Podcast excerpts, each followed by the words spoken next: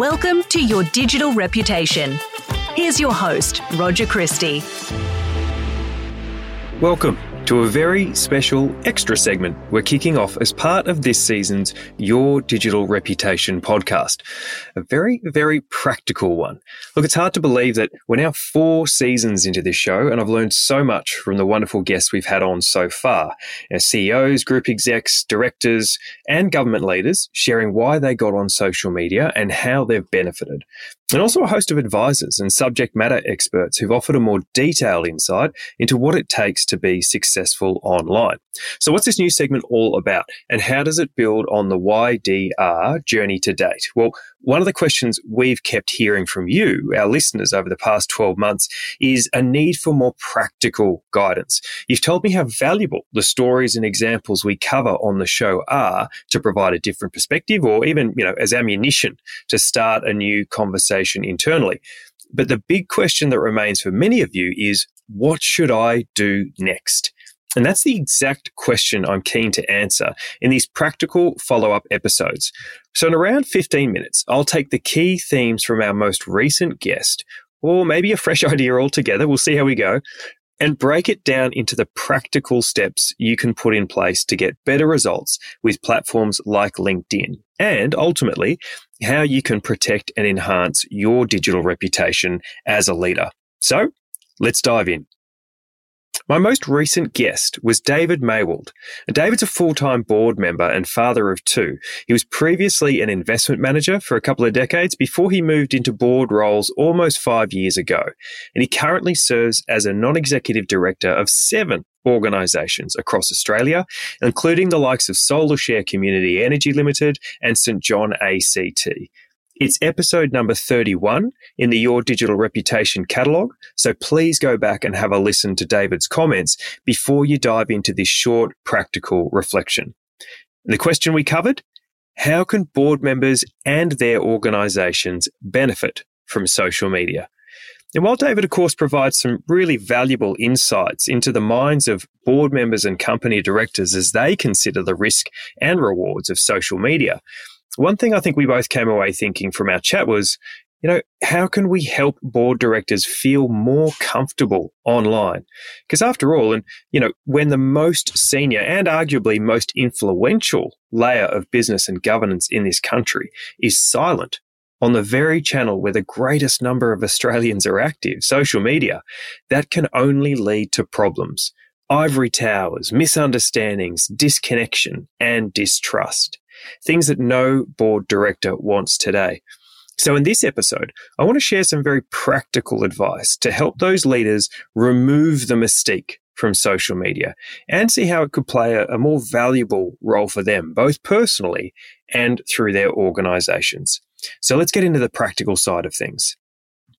Our very own Propel's digital reputation report, which looked at the LinkedIn use uh, among Australia's ASX 200 CEOs, found that around 85% of those CEOs were either invisible, inactive, or ineffective on the platform. And David's own anecdotal experience with fellow board directors, and certainly what I've heard from other board directors myself, is that this number, this 85%, may well even be higher for the director cohort. But as my conversation with David shows, there are just so many benefits for directors when they use social media properly, particularly LinkedIn, which I think many directors consider to be a safer space than other social media platforms out there. So, in today's episode, I'm going to share just three practical things that board directors can do to access those benefits and avoid missing out on the opportunities LinkedIn provides. So, let's dive into it. Number one, leaders, you must be clear on your purpose for LinkedIn. When I hear board directors talk about risk on social media or, you know, see stories in mainstream media, for example, 99 times out of 100, it points back to a lack of purpose. Leaders either they jump on LinkedIn because someone told them to, or because a campaign required them to have a profile and they've never used it before or since. Or, you know, maybe they were curious, but never really stopped to think about what was the specific role and function LinkedIn played for them. So, leaders, what is your purpose for using LinkedIn? Are you trying to grow opportunities for your organization or yourself? Are you trying to protect your hard earned reputation, something you've spent many decades building? Or are you trying to leave a legacy and scale your impact beyond physical boundaries? What's your purpose? I use a simple but incredibly effective framework with our clients as part of Propel's Your Digital Reputation program for leaders, and it's called the Purpose Pyramid. It is the single best thing you can do to increase performance and reduce risk on LinkedIn. And I don't overstate that. So let's have a look at it. What does it involve? Well, You'll see a link to the template in the show notes for this episode, which I'd absolutely encourage you to download and use as a thought starter. But the three areas we cover in the pyramid, if you imagine three points of a triangle, are goals, audiences, and passions. So let's start with goals. As I said before, a lot of leaders go onto LinkedIn in particular without being clear on why they're there, what their purpose is. And this often starts with goals. The flip side of that, I suppose, is a lot of leaders go on with a purely commercial mindset. And how these two things play out. In the first scenario, with a lack of clarity, what leaders end up doing is they just observe. They sit, they watch, they can't do or say anything. In a sense, they feel paralyzed because they're not clear on why they're there.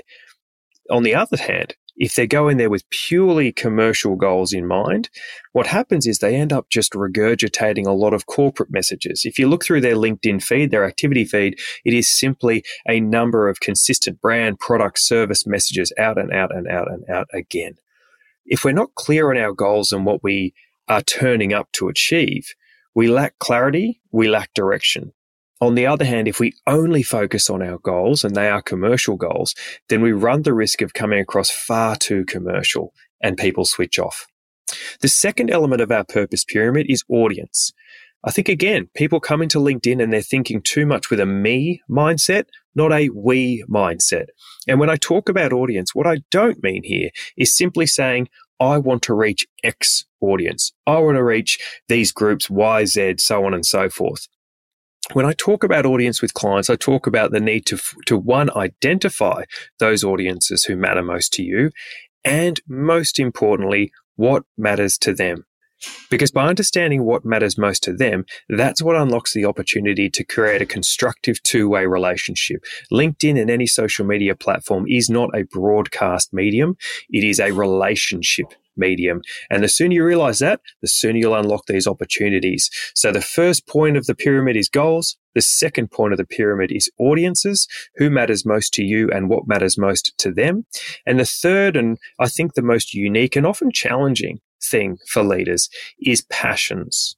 Personal passions. What is it that gets you fired up? What is it that gets you out of bed in the morning? What is it that you stand for as a leader? What others identify with you? mapping those passions is really important because those are the authentic stories the the experiences you've had along your own unique leadership journey that you can dip into your um, your bag of context and history and experience and pull out these stories at a time that is appropriate to talk to issues with authenticity in a way that no one else can. Because while there's a criticism of LinkedIn of being and other social channels too of being far too generic and far too uh, repetitive the reality is, if we all drew on our own authentic experience, we can cut through that noise in an incredibly powerful way. So, the three, again, just to reinforce the three aspects of this framework your goals, why you're turning up and what you're looking to achieve, your audiences, who they are and what matters to them, and your passions. What are your unique stories and experiences that can bring this whole thing to life in a way and through a voice that no one else can replicate? Now, they are the three points of the purpose pyramid. If you spend 15 to 20 minutes on this framework, I guarantee you'll be so much clearer on what you're trying to achieve on LinkedIn, who matters most to you in that pursuit, and how you can bring an authentic voice to those discussions in a way that relates to you and your leadership style. Spend 15 to 20 minutes now, even if you want, go literally seriously feel free to hit pause here and come back. I promise you i won't go anywhere.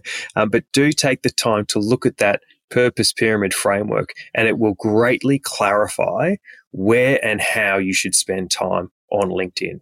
And importantly for directors in particular greatly reduce risk Thanks for tuning in to this episode of the Your Digital Reputation podcast. Now, I wanted to let you in on a little secret. We also have a Your Digital Reputation newsletter. I know, creative title, right? It's free to sign up and a place where I share tips and tricks to help you get the most from your social media efforts. And I bust a few myths along the way too, like why you shouldn't repost content and what LinkedIn does when you tag your whole executive team. Want to sign up? Simply go to propelgroup.com.au and head to our subscribe page. It's that simple. You can even do it while you're listening right now. All right, back to this episode. Okay, tip number two. So now that you've done your purpose pyramid, if you hit pause a moment ago, um, once you've done that, I want you to do a short exercise for me. I want you to go to your LinkedIn profile. It is the one asset that you have 100% control over on the internet. The one thing, the thing that is essentially your shopfront to the whole world, your professional CV, if you want to call it that, but it is much more dynamic. It is your shopfront for the whole world. It's the thing that people will walk past, look at, and form a judgment about who you are and what you stand for. I want you to go to that profile now and open it up. What do you see? Do you see a blank profile picture? Do you see a blank banner image? Do you see the absolute bare minimum details on your profile or, you know, worse, the wrong or outdated details? Do you see a blank about section? And look, is the only activity that you see on your profile a string of cheerleader style congratulations messages that you've commented on others' posts time and time again without also adding any real insight into who you are and what you care about? Now, I want you to go back and take another look at your purpose pyramid, whatever you've drafted. Is what you saw on your LinkedIn profile a fair reflection of the person you are, what you stand for, and what matters to you in this world? Because if not, my second tip is simply to work through your profile and make sure it does just that. Make sure it's something you're proud of. Not because of ego, not because of self interest, but actually because others are looking at your profile to make decisions about who you are what you stand for, your credibility, and whether they can trust you. And that extends from you to the organizations that you're representing. If they see a blank profile, they'll get none of these benefits and they will be left to fill in the blanks. Or others will fill in those blanks for you. And that's where directors, company directors really invite risk. Go and do that exercise now. Stress test your purpose pyramid, stress test your LinkedIn profile. And the reality is, if it's not up to scratch, take some time over the next couple of days to update things according to your purpose pyramid. Okay, the final tip, tip number three ask five important questions of your organizations.